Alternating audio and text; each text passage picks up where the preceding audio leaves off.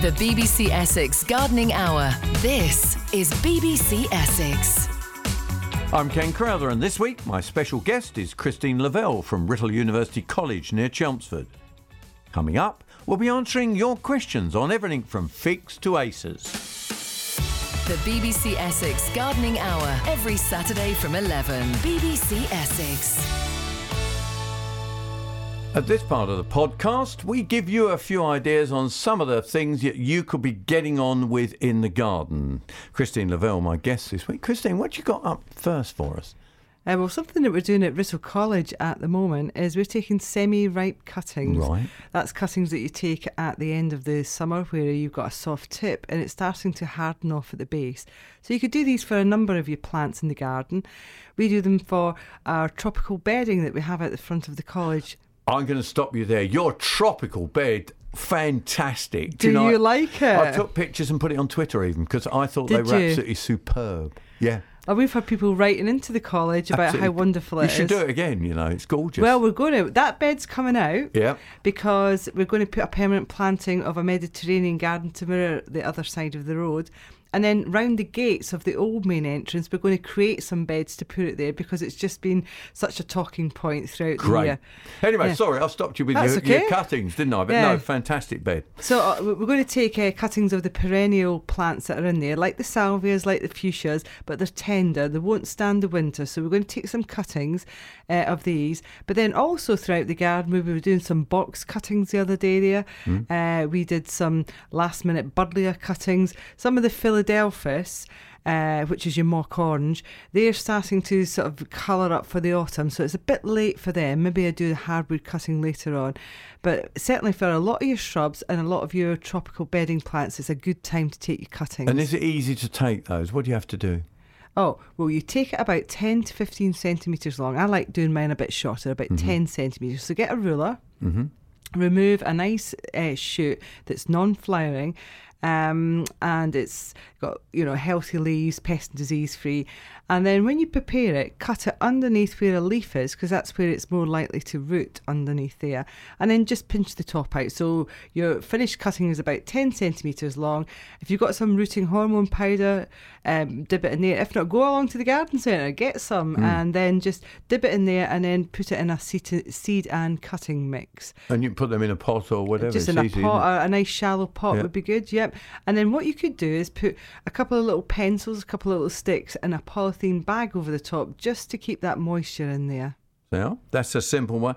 Now, talking of, you know, you saying that that border is finishing, well, finishing, yes, Yeah. because winter is arriving. It it's is, got sadly. Few, few cold nights, and we'll be getting frosts very soon, which means that the bedding will be going over. Now, some bedding looks really good, and I'm not keen on taking it out until it's gone. Yeah. But when it is gone, one of the things I used to do actually is Yeah. dig my bedding plants in as a green manure.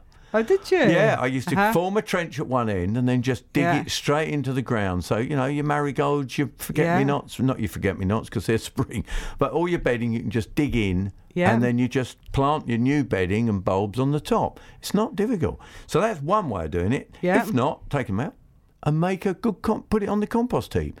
And then prepare your ground really well, and then you can get on with your autumn planting. You know, you've got all your bulbs you can go to the garden centre and have a look at. And then you got your violas, your pansies, your myosotis, Yeah. everything. Just make a display ready for spring. Oh, that's fantastic. Well, I've got another tip. Mm-hmm. Um, this time I'm going to turn to the lawn. Um, you should really be thinking about preparing your lawn for, for the winter now. So raise that height of cut in your lawnmower just a, a little bit, so you so your lawn, your grass will um, go over the winter at slightly a higher height than it would be when you were cutting it in the summertime. Um, and then you know do your edges, just finish it off for the winter. Because yeah, and it helps it to grow, doesn't it? If you don't cut it too low, something about the because the basal root, uh, basal shoots, isn't it? You mustn't cut out. Is that right? Yeah, Is that and why then you it's don't cut it so low? but it's more likely to get frosted and, and so on if you you know if you cut it too low. And it, it- as you say, it is better for the growth. And talking of lawns, get an autumn lawn food. Now I know it costs money, and I know you'll say, "Ah, but it doesn't make any difference." Yes, it does. It does. It's high in potash, and it makes the roots grow, doesn't it? Yeah. Well, it makes it's it's like giving it cod liver oil. Yeah.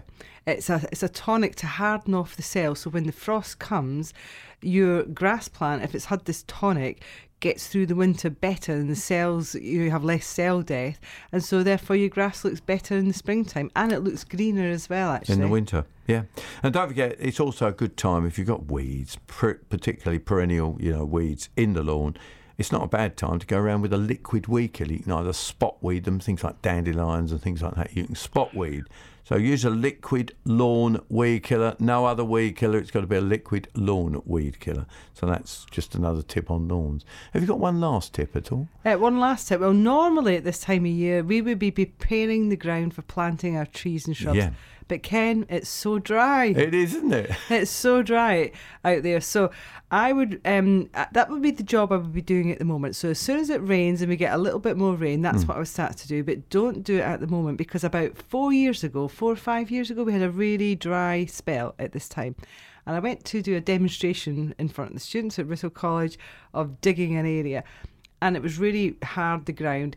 Um, the spade hit the ground, the shock ricocheted up my arm, and my shoulder was sore for about six months. And I thought, I'm never ever doing it, you know, again when the ground's too dry. So prepare the soil for planting, but wait for a little rain. That's my top tip for this month. They are. So go on, get out in your garden, but only get out in the garden if you enjoy it. Because if not, it's not worth doing gardening, is it? No, it's a chore then, isn't it? It's a chore if you don't enjoy it. So come on, enjoy your garden. The BBC Essex Gardening Hour every Saturday from 11. BBC Essex. Coming up next, Christine and myself will be answering your gardening questions. And we'll be starting with Linda in Hadleigh about her canna lilies. Good morning, Ken. Good morning, Christine. Morning. What Um, would you. Yeah, um, I'm new to growing canna lilies, Mm-hmm. and you've been helping me all through the summer. And my it's coming along really nice, but I don't know how to overwinter it. Right, is it. What we want to know is is it in a pot? Yes, I've kept it in a pot. Okay. Oh, that's And it's better in a pot, isn't it?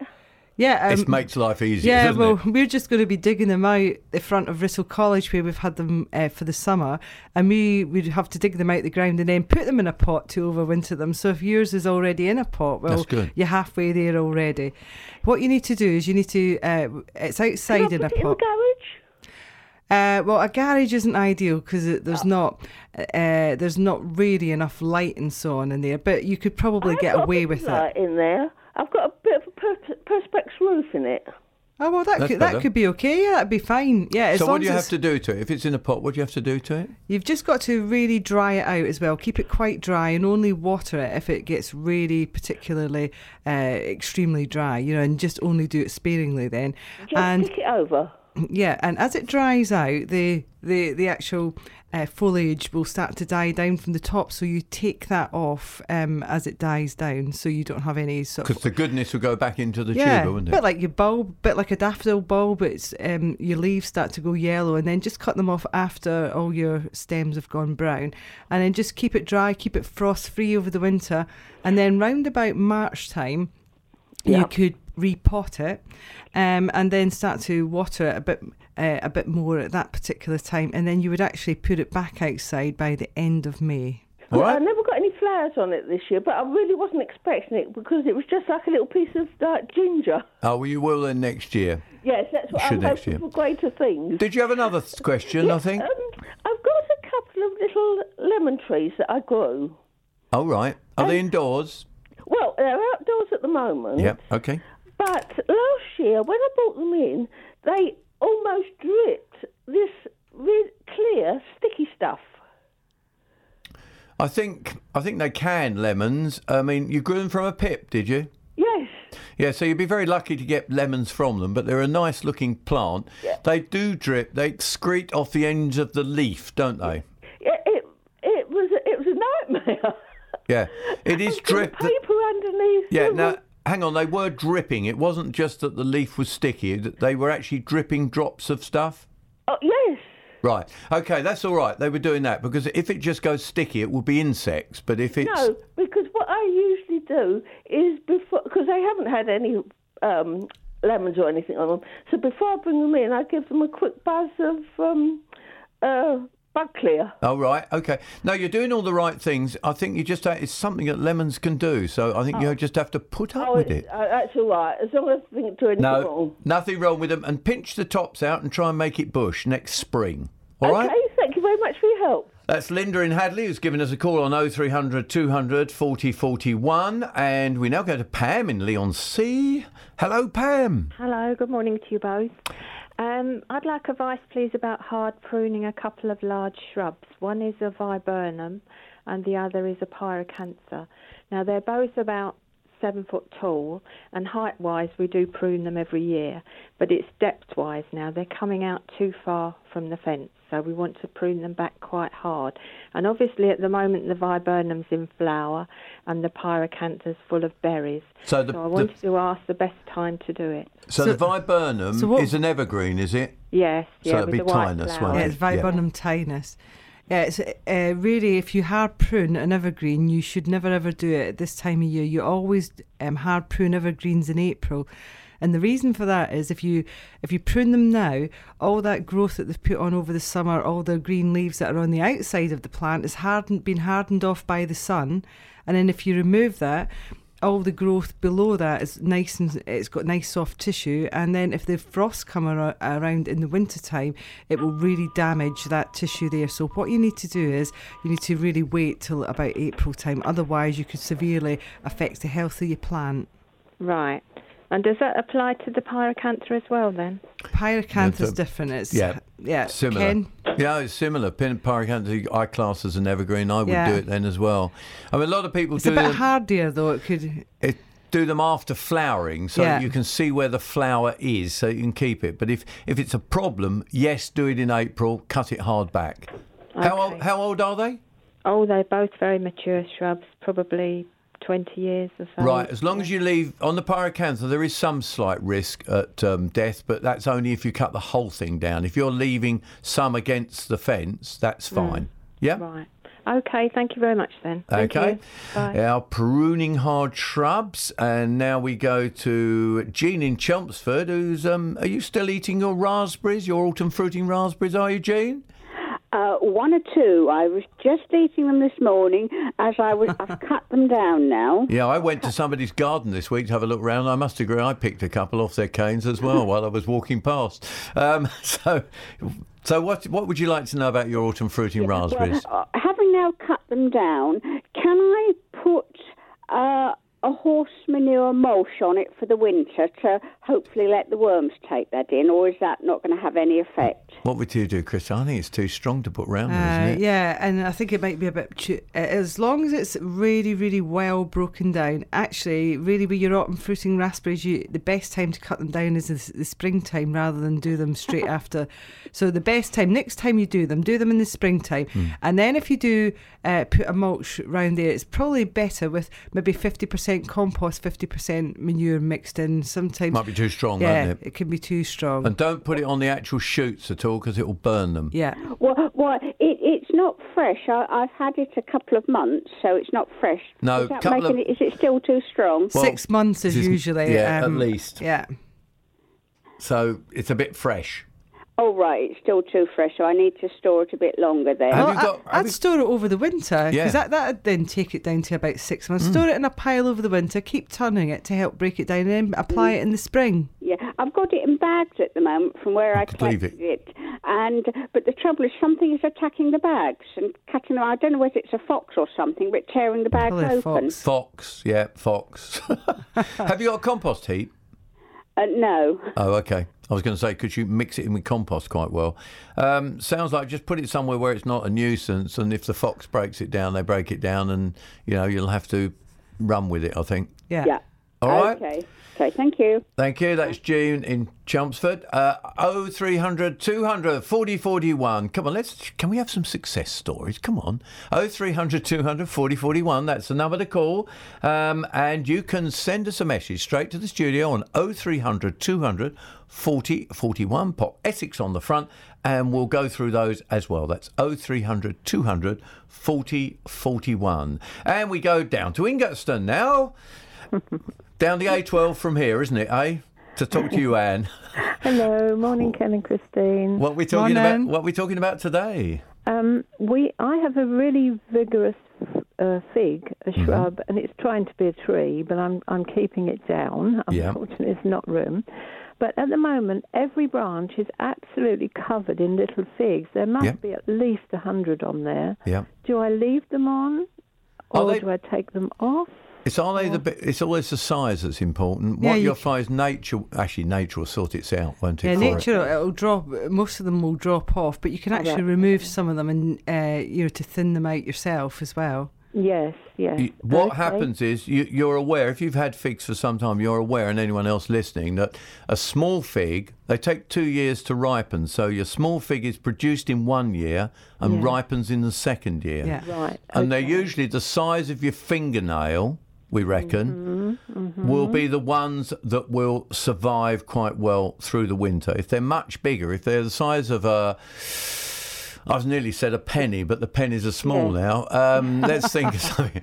Um, if, yes, if, yes, they're, if they're the size of a 2p, they won't survive the winter. All right. Oh, Yeah. that most of them are that. We had loads. We have had loads. We've done very well this year. And they've ripened up nicely. Is it a brown fig? Yes, yes, yes. and- you have to be quick to pick them because they go very quickly if you don't. Uh, what do you mean they go off very quickly? Yes, uh, as soon as they start to sort of go down, I take them off, and Yeah. they're really ripe. They're beautiful, beautiful. They've been Lovely really go- good. Do you And just the- peel peel them back and eat them raw? Oh yes, yes, Yeah. every time. No, I they're my- love figs. They are, they are a favourite of mine as well. And you can, when you buy them, they, they haven't got that flavour, have they either? No, no, no, they're just delicious. Uh, and my other question is, I have a stellata, which was a tiny shrub when I put it in, and now it's gone crazy. It's a beautiful shape. hmm And when I've looked up any instructions to prune it down a bit so we can see a little bit more of the garden, it says not to. Is that how it has to be? Is that a magnolia stellata? Yes. Yeah. Uh, no, you, you just leave it. You don't prune it at Ah. all. The only reason that you would prune it is if it got a bit out of shape on one side or a bit lopsided that you'd sort of Ah, No, it's uh, prune it. But no, you've got to leave it, unfortunately. Okay. Otherwise, you'll really spoil the, the shape and the look of it. Yes, it's beautiful. Right. Okay. Thank you very much for all your advice. That's all Thank right. you. That's Anne from Ingatstone. Pat from Stock. What would you like to talk about today, Pat? Yes, good morning to you both. Thank you for ringing. Um, yes, I've just I received yesterday um, two dwarf patio lavateras, um, which were advertised. I think they're Thompson and Morgan, and um, I've just I have repotted them into larger pots, obviously. But I'm just wondering where to keep them during the winter. Do I? I mean, I've got a conservatory. Shall I keep them in there until I can plant them outside? When they're fairly hardy, I know, but they- they're still very young. It's difficult when you get plants this time of the year, isn't it? Because they've come. Yeah. Have they just turned up in a polythene bag, sort of thing? Have they? Yes, in in, a, in um, little little pots themselves. I mean, they're about six inches high. They be. What do you think, Christine? Because they could be all right outside what- in a that, shelter. about a one posi- litre- one- yeah, it's a about one a one- litre pot, isn't it? They should be fine. Yeah. Outside. Oh, Yeah, really? c- I thought that yeah. might be too. No, in the winter when it gets too cold. I mean, I know they can. They're dwarf ones for containers. But I Are you gonna Are you gonna put them in a larger container? I, I will do. They're in a bigger pot at the moment, only a small one, obviously, because they came in a very tiny pot. Um, but I will put them in one of the garden pots next year. Well, when they eventually go into the garden. But I just See, well, know- The only danger with them in a small pot, isn't it, Christine? They, they could dry out, couldn't they? Which Yeah, might do during them the a bit of- winter. during the winter. The thing is that I lav- wonder whether plant them lavatiers, up. yeah, they They're they ha- indoors at the moment. I mean, I'd obviously keep an eye on them and make sure they didn't dry out. Well, they're hardy plants, so as long as they're hardened off before they come to you, uh, you can leave them outside. The only thing about having them in a pot is they're more susceptible to frost damage because the frost can get in and around the pot. yeah. Um, so if you have a conservatory, um, it, it wouldn't it wouldn't do them any harm to be in the conservatory over the winter and then put them out in the springtime. Any plant that's in a pot would fare better in a conservatory than being outside, really. But um, uh, it depends on how much room you've got. I would say they'd be fine outside, but if you want to put them inside, just to make sure there's no harm done with that Yeah. either. Yeah. They are really quite small. It seems, seems such a shame to put them outside straight away until they have got a bit more growth in them. Um, and presumably, I won't need to cut them down next year. It says in the advertisement that they can be cut right back. Yeah, they can do. You'd- I'd Normally, just tip them, wouldn't you? I would just tip them myself in the, that Yeah. first year. Yeah. Right, that's lovely. Thank you very much indeed. Okay. Thank you. Thank you. Oh two hundred forty forty one. Now, did do you know we get letters as well here? Did you know? Have you got- you have well, this got a is a letter? letter and a packet. But don't forget, we got a line free at the moment on oh three hundred two hundred forty forty one. Uh, eight one triple three. Start your message with uh, Essex, and we can deal with that. Just as Roger has just dropped one in about gladioli, which we'll talk about in just a moment. Have you grown gladioli? Do you know I used to love gladioli?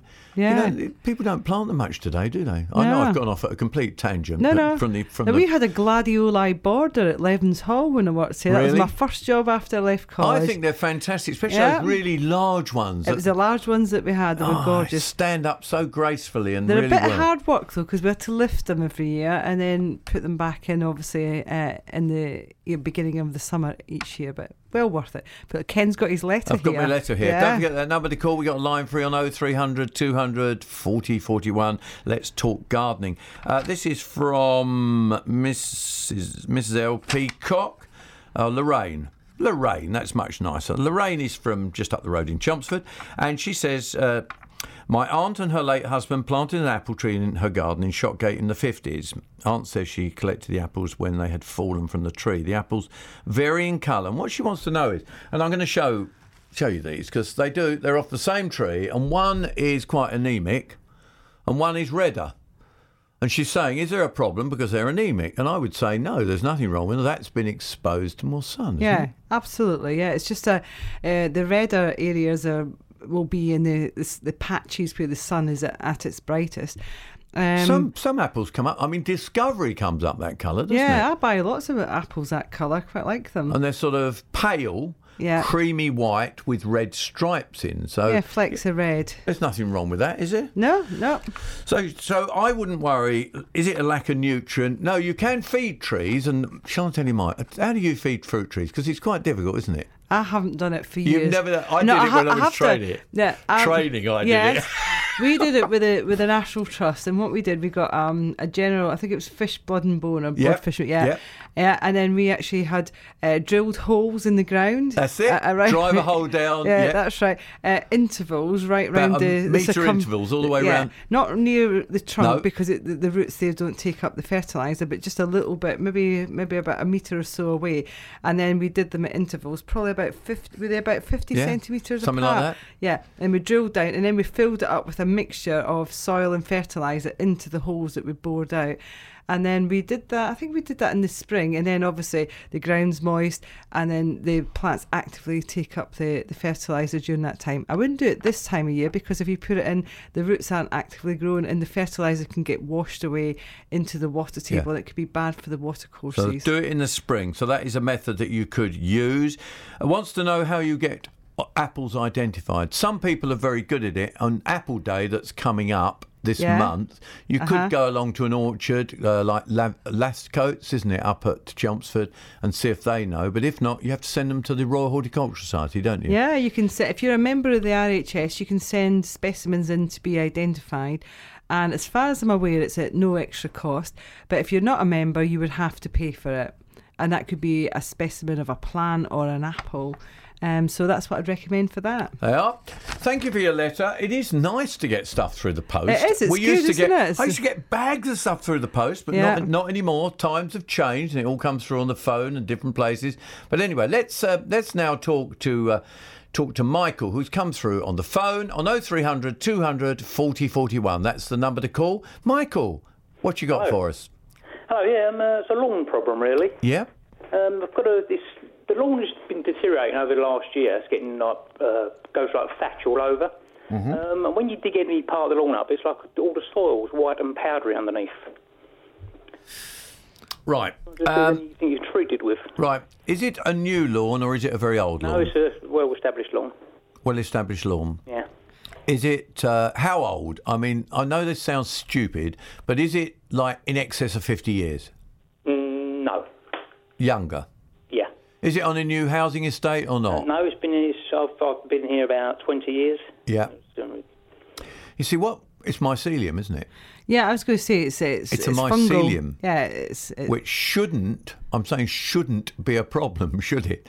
Is it a dryness underneath? Is it dry? Um, yeah, it's quite dry and it's just Well, all that would be white if you- and powdery. yeah, And if you- you've you got- dig it part the soil. If you've got excess thatch, and just to, to say what thatch is for those who, who don't know, it's a build up of dead and decaying sort of uh, organic matter from grass clippings and bits and pieces, leaves that are that are on the lawn, and they fall in between the grass. And then if they're not removed, uh, they, they build up, and it's called thatch. So you want to remove the thatch, uh, is you know, on a regular basis, at least twice a year in the autumn and in the spring. And you can do this by using a springbok rake. Do you do that? Um, yeah, I've tried that last year. I really tr- tried to do it because of the problem. Yeah, and how much did you get removed from that? Uh, quite a lot. Yeah. But you see, the thing is that thatch and your dead and decaying organic matter are basically a symptom of something else that's going on in your lawn. If it, you've got a really big build up, it means that you haven't got good drainage. Because if you've got bad drainage, it doesn't break down very quickly. So you need to spike your lawn. You need to hollow tine or you need to solid tine You with can a hire fork. those, or Yeah. you can hire those You can from hire hire it, yeah. And you then- can also, just out of interest, you- said you used a rake, but you can also um, hire scarifiers as well from can. hire shops. So that's a thought. Yeah. And then once you hollow tine it or you solid spike it with a fork, then you need to top dress it. And you need to top dress it by using a really sandy uh, mixture. You can get various ones, but a sandy mixture would be great. You can actually buy it in bags or you can make Yep. it up yourself. Long dressing. And then you uh, apply that in. Uh, uh, to to your lawn, and then you brush it in either with a brush or the back of a rake, and it falls down the holes that you've made, and it improves the drainage. And if you improve the drainage, you'll get less thatch.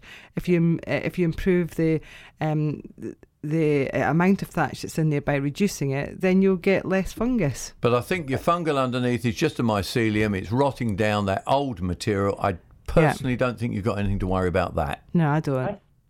Thanks All very right. much. Okay, Michael. Um, that's Michael from Benfleet. Give us a call now on 0300 200 40 41. Um, Robert from High Roding. Hello, Robert. Good morning. Hello. What can we do for you today? Right. Uh, I got canna lilies and Yes. I got calla lilies. Right. Right. First of all, could you tell me which is the white ones? Are they callas or cannas? Calla. Calla. But also, just to confuse, hang on, just to confuse you, there are softer and less hardy varieties of calla, which are pink and yellow. Yeah. Right. Now I've also got those. Right? They're not hardy at all. Right. Yes. I want to know what to do with those now that the leaves have all died off and they're yellow.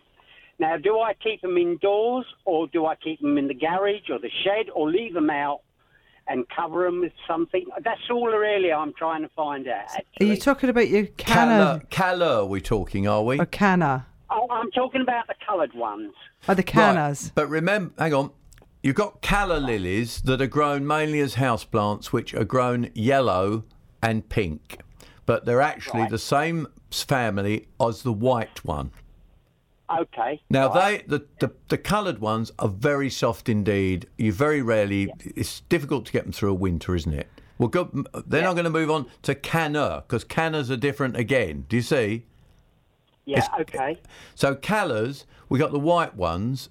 They're not 100% hardy, any of oh, them, Oh, no, are they? they're not, Where no. would you? So where would you try and keep them all? All the calla lilies, do you think? The callas, I keep them indoors. I keep them in um, in not a real tropical area, but make sure that you keep it uh, above uh, sort of frost free, but a bit more than that, maybe about ten to twelve degrees centigrade minimum. Reduce the watering again. Uh, reduce the watering over the over yeah over the, the the period, and then try and keep them in quite sort of light conditions as well. Now, cannas. Have you got any cannas? Do you think, Robert? I think I have. Now, yeah. can, cannas have got a leaf that is more upright and more like a say a banana leaf. To give you an idea, uprightish Oh, sort of leaf. Okay. Have you got some of those? Yes, I have. Yes. Well, well, they're cannas. Now, are they in the ground or in containers? No, they're in large pots.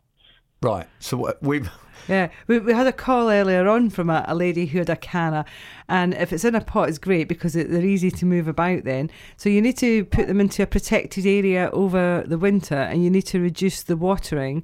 And a bit like a bulb, like a daffodil, that um, after it's gone over, the leaves start to go yellow, and you don't pull the leaves off when they're green because that's all the food going back into the bulb. Well, with the canna, you'll find that the foliage does exactly the same. That it starts going brown at the top and works its way down towards the base. And so, don't remove the foliage until it's gone completely brown when you've got it under protection because that's the food going back into the base. It's got like a, a big, thick rhizome at the bottom and just make sure it's frost free during uh, the winter months and then you can increase the water round about March time. All right. Okay, that's great. And uh, do you feed them March time or? Yeah, yeah. You Once can, they're in, once they're in growth. yeah, uh, I'd start watering them in March and then st- uh, just towards the end of March start feeding them every two weeks. And we move to Romford to talk to Kathleen. Kathleen. Good morning. Um, I've got agapanthus in pots. Yeah. Um, I've got a lovely white one. Uh, two years ago, I had 25 flowers on it. Last year, I had 17. This year, I've only had two. It's resting. I've also got a blue one. It's in gone on holiday. pot. Yeah. Um, that hasn't bloomed at all. Did it bloom last year, the blue one? Uh, yes, just two blooms. And have you repotted, moved them, done anything with them? No. Right. Because well, normally we normally it's uh, they, they won't really flower until the pot bound. They really like to be quite restricted in the. Are they in the ground root or in the pots? They are pot bound. That's what you want. As, as Yeah. I say, I had 25 plant uh, flowers of two years ago. Are they in a? Are they too cold? Are they down the side of the bungalow and are they getting a lot of wind? Ah, well, yeah, That's the- we, we've had that before, haven't we, Ken? Yeah. Where someone's phoned in and they'd They need stopped hot flowering. and sun, don't they? And one flowered and one didn't. We said is one in more sun than the other, and one was in more sun. So the one that's in the more sun than the others will flower. In fact, I've got a neighbour in Colchester, and he was asking the same thing. And I said, "Oh, the one that's in the the shade just down your side alleyway, that's hardly flowered because it needs enough sun. What happens with them?" Uh, with it is that the, the sun actually helps to produce the flower buds. And if you haven't got enough sun, you won't get as many flower buds. I shall move them round to the front of the garden. Yeah, full sun. And They then are? do I, I, I cover them with fleece Yeah. in the winter. Uh huh. That's good. Uh, and do I continue to water? Do I continue to feed? Oh, you, you just, uh, I, I wouldn't feed them during the, the winter months, but I'd make sure that any plant, no matter what it was, is watered during the winter. Most people forget to water the plants during the winter, you know, even if they were box balls in containers and so on. They all they, need they all need to, all need to be watered. Unless it's frosty, and then leave them alone. Yeah. Yeah. Uh, we sorry to have kept John waiting a little while. You're talking about cherry tree, is that right, John? Good morning, Christine and Ken. Warren? Um, yeah, I've got a three or four year old cherry tree. I have a fe- it's freestanding, but I have a feeling it's one that was meant to go up against the wall, Right. and it's about twelve foot high, and it's got a circumference now of about oh I don't know six six feet, probably six eight feet. And I don't really want it to get any bigger because partly because if it gets higher, you can't get the fruit. Right. Uh, is there any way of pruning it, or should I not prune yes, it? but not now. Ah, It's, right. it's one of the. It's to protect your trees from fungal infection. Now you could say. Loads of people say, "Oh, I always prune my cherry trees and my plum trees in winter." Loads of people do, don't they? Yeah, they do, yeah. they do. But it's wrong in theory because of fungal infection. So, in fact, you do them after you pick the fruit Ah, right. Next year. next year. For the Yeah. sake for the sake of nine months, do it then, wouldn't you? Yeah, yeah. It's just, uh, I don't know much about cherries myself personally, But it- but they're with stone plums, fruits, it's yeah, the with same. the plums, it's the Yep. same. Yeah, So stone fruits don't do till summer, and watch you don't prune them too hard because then you'll get lots of soft new growth. yeah. So take out limbs to complete limbs rather than just go chop chop chop chop across the top. Oh, right. Yeah. Righto. Thank you very much. All right, John. Yeah. Do you thank get you. lo- out of interest? Do you get lots of cherries? Uh, yes, but this one I've been on to two or three times. This suffers from a bug that gets onto the leaves, makes That's- them all curl up. That's and the black tree fly, look- isn't it? Yeah. Yeah, it is. But I've I've used Provado and stuff like that on it, which you can only use three times on cherries, Yeah. and it doesn't cure it. No. If, it, if it's is it black fly? Do you It'd black Ken? fly, I well, you reckon. could use something a bit more uh, user friendly You for could- you could yourself. use it all the time, You could use you? a soapy uh, insecticide on it. And you could use Oh, that on a reg- regular basis. Yeah, and it won't affect uh, you know the, in The terms of the chemical for you tasting them later on. All right. Right, I didn't I know that. Yeah, Washing up soapy liquid do do, insecticide. It's a Pardon? nat- Washing up liquid do. no, No. no, no. Because- that's a detergent, which is Yeah. very different. Very right, different. Now you say a soapy stuff. Well, Well- I've got liquid soap. Liquid. what It house? comes in a dr- in a tub, uh, five litre uh, tub. Yeah, but is it soap you wash with? Yes. No, No. that's not what you want. What you Right. what? Let let's take the soap out of the uh, out of the in, the envi- the thought, and go and buy actually a natural. If you go to a garden centre and ask that you want a natural way of killing insects, they'll give you one. There's several on the market of natural ways of doing it, and they contain a thing called soft soap. Yeah. All right. One Yeah. that we used to use was one called Savona.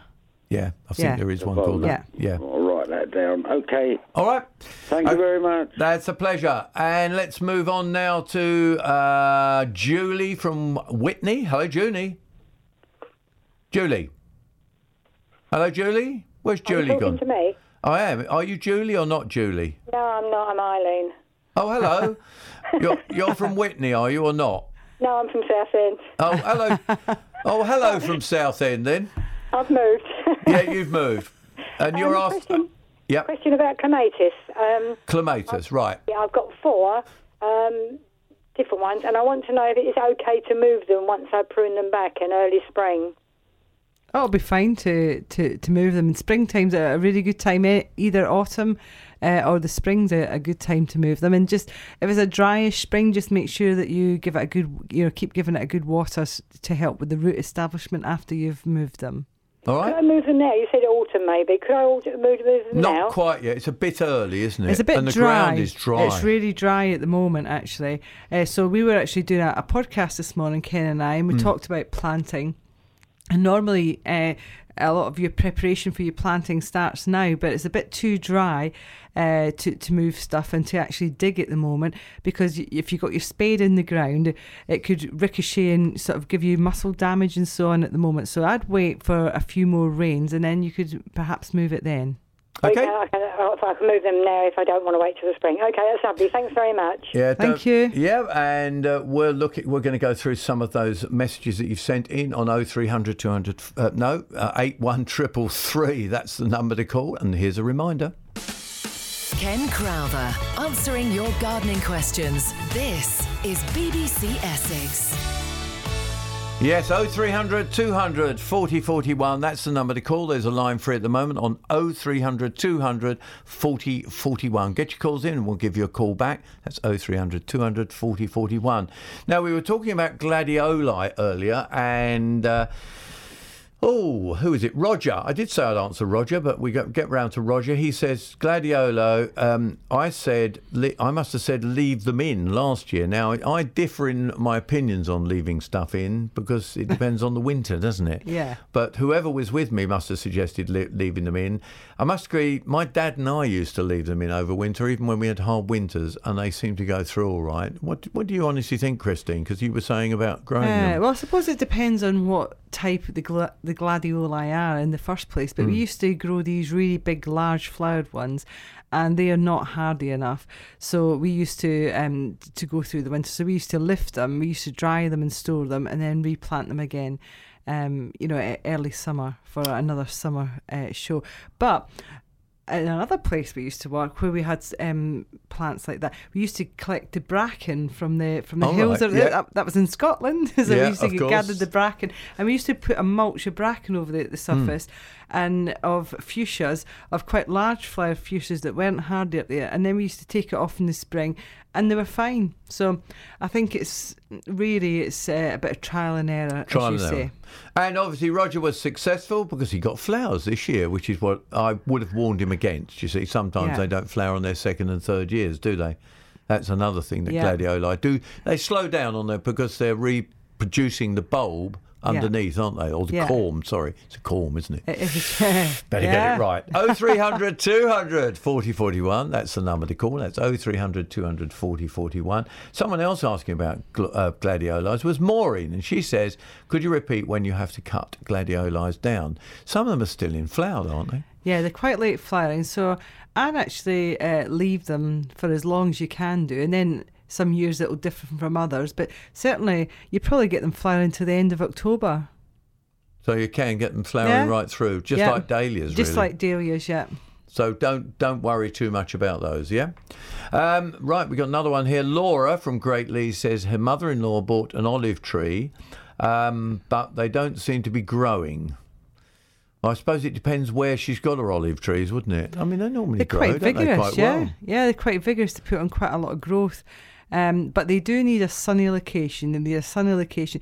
Not necessarily a high fertile um, compost that you put them in if they're in pots, um, or even if you put them in the ground. But if you were going to put them in the ground, you would prepare it like any other plant, where you would fork it over, add a little bit of organic matter, you know, just to increase the water holding capacity in the soil and so on and then I plant it up. So perhaps if it's in the ground, it hasn't been prepared well, the soil, and so therefore it's starved of um, nutrients and Hmm. um, and so on. And so that's why it hasn't put a lot of growth on, or it's in the wrong position that it's in the Does, shade. does need sun. They do Yeah, need sun yeah, they and really warmth, do. not they? I mean, the Yeah. Mediterranean. We've, Yeah. you know, we can't. I always get a bit um, annoyed because people, you know, think you can grow everything here that you can grow in the Mediterranean, but in fact, our our weathers are very different, aren't Yeah. they? They really are. Yeah. They have crisper cold winters, whereas we don't. We're inclined to get damp cold winters, aren't we? Oh, absolutely. And if you ever see a Mediterranean garden over in this country, it is just a selection of plants that we're able to grow. There's so many that we can't grow. That's right. Oh, 0300 200 40 41. That's the number to call. And uh, is it Mrs. Chandler? You're Yes, talking about is. an Acer Hello. tree. Hello there. What you got for us? Well, I've got a big Acer tree, as tall, well, taller than me. I'm five foot three, so it's got to be taller than that. It's quite a big one in the garden. Beautiful. It goes beautiful red. It starts going to red this time of year. Yep. Um, but one of the branches, I'd say that, that you could usually see on top of the tree, so I followed it down. All the leaves have gone wrinkly and were the first ones to go red, and they've fallen off, and it's left like a bare, spindly branch. I'm wondering whether I need to chop it off or not, because it's so big. I don't want to do damage to a really expensive and beautiful tree, and it be forever, you know, bald, I suppose. Uh, I'm a bit stumped, really. Um, it shouldn't. Yeah. When did it? It's really strange. It's just one branch. Yeah. And it's really no. It's it's exposed all the little uh, stems and everything now, and all the, the leaves on that specific branch have all crumbled and gone all wrinkly. Dry. And they're still holding on for dear life. A lot of them have come off now. I mean, Yeah. I, I- I could. That might that might just be a response to, to stress because Dry weather, because yeah. Yeah. because Ken and I have just been saying how dry it is, uh, and actually, do you know how have you ever heard of um, limb drop on trees? You know, I don't. I, I'm not the best gardener, Yeah. but I do Right. listen to you But- weekly. but- but what- what- and learn something. Yeah, What well- happens there is, go on, explain, yeah. Yeah, it's just like some trees are more susceptible to others. So cedars, um, and some other conifers and chestnuts, horse chestnuts are, are really noted for doing this.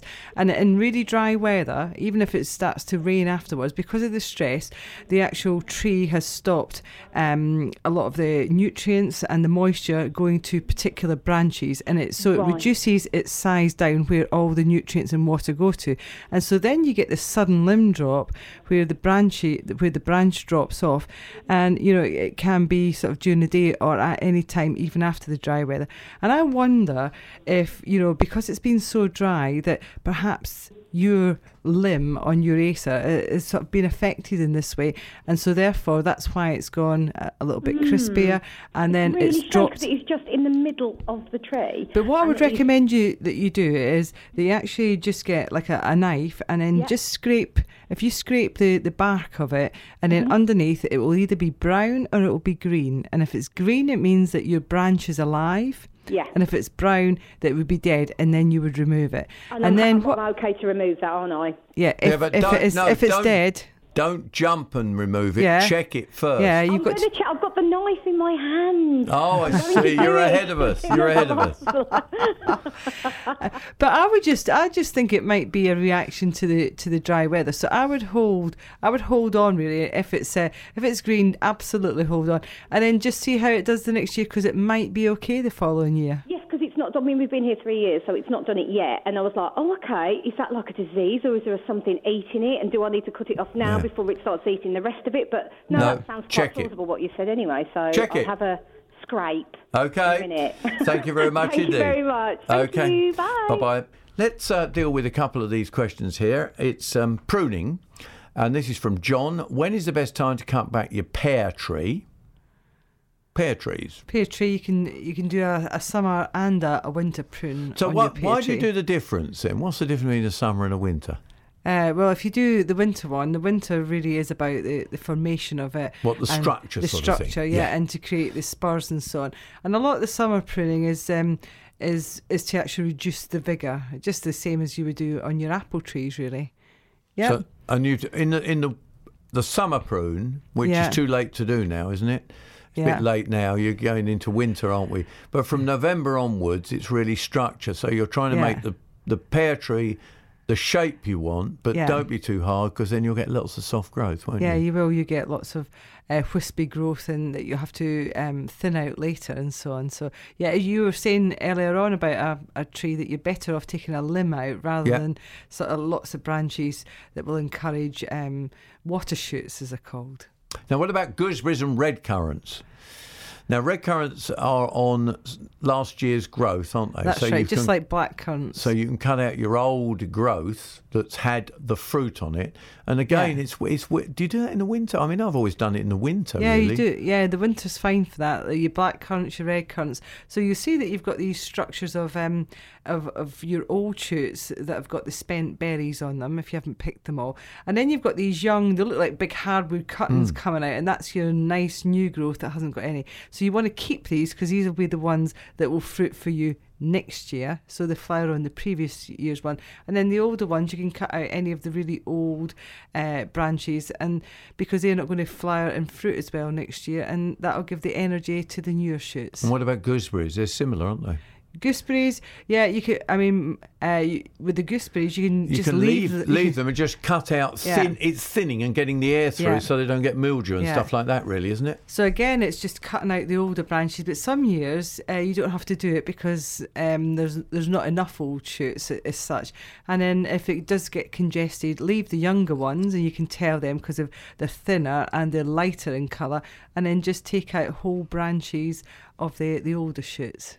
Um, I'm doing texts at the moment, which coming in on um, they're coming in on uh, eight one triple three with the start of Essex, but you can still give us a call on 0300 240 41. Um, this is, it doesn't say who it's from, this one, but it says, Good morning to you both. Oh, Terry and Aveley, it says. I should have read it better, shouldn't I? Earlier this year, I bought two passive passifloras. One is the type that you see everywhere, the other has stunning flowers and leaves, large and broader leaves. Any idea how to overwinter the latter, please? It's obviously this. I'm a bit worried that the one with the bigger leaves is not a hardier variety. Yeah, I mean the only, uh, and it, even then it's uh, well they say it's dubious. It certainly is in Scotland, but not down here. Is the Passiflora caerulea? That's the commonly found one. Yeah. And so, as long as it's grown in a nice sunny area, it's pretty hardy down round about this area of the country. Whereas all the other ones like Passiflora, Caerulea, Rubra, uh, sorry, not- Caerulea, but Rubra, and, and so on, they really aren't hardy enough. And so you'd have to really, you'd usually see these grown in conservatories, Mm. or if you've got them outside, you'd have to bring them inside uh, for so if protection. that's in a container, Terry could bring it inside to protect it through the winter. Yeah. And if not, what? Straw the base and hopefully to keep it that way. Wow, so some people actually build structures over Yeah. their non-hardy things. So th- so they'll get a framework and they'll put polythene over it, just like how you would clad a polythene tunnel, and then they'll put structures over. Um, To just uh, com- just over look after yeah it. climbers and so on in the garden to create like a little greenhouse over it.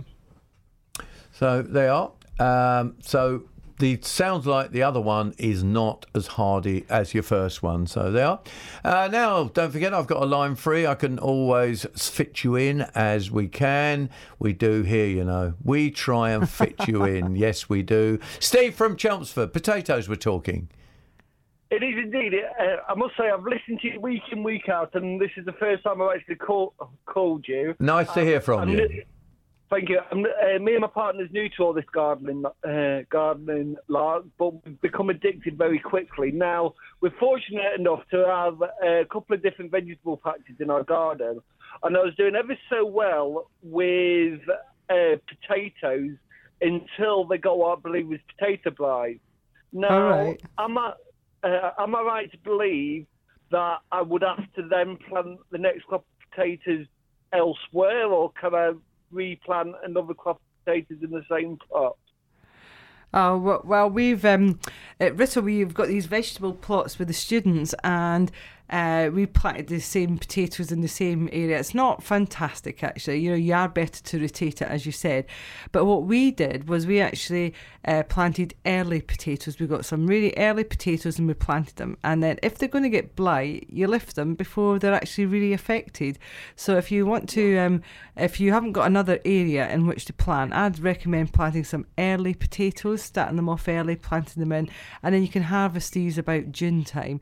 And even if they are to get blight, as I said earlier, um, you're not going to be, it's not going to have travelled down into the tuber to have affected them. And you might be that able to grow another crop in that area after you've lifted your potatoes.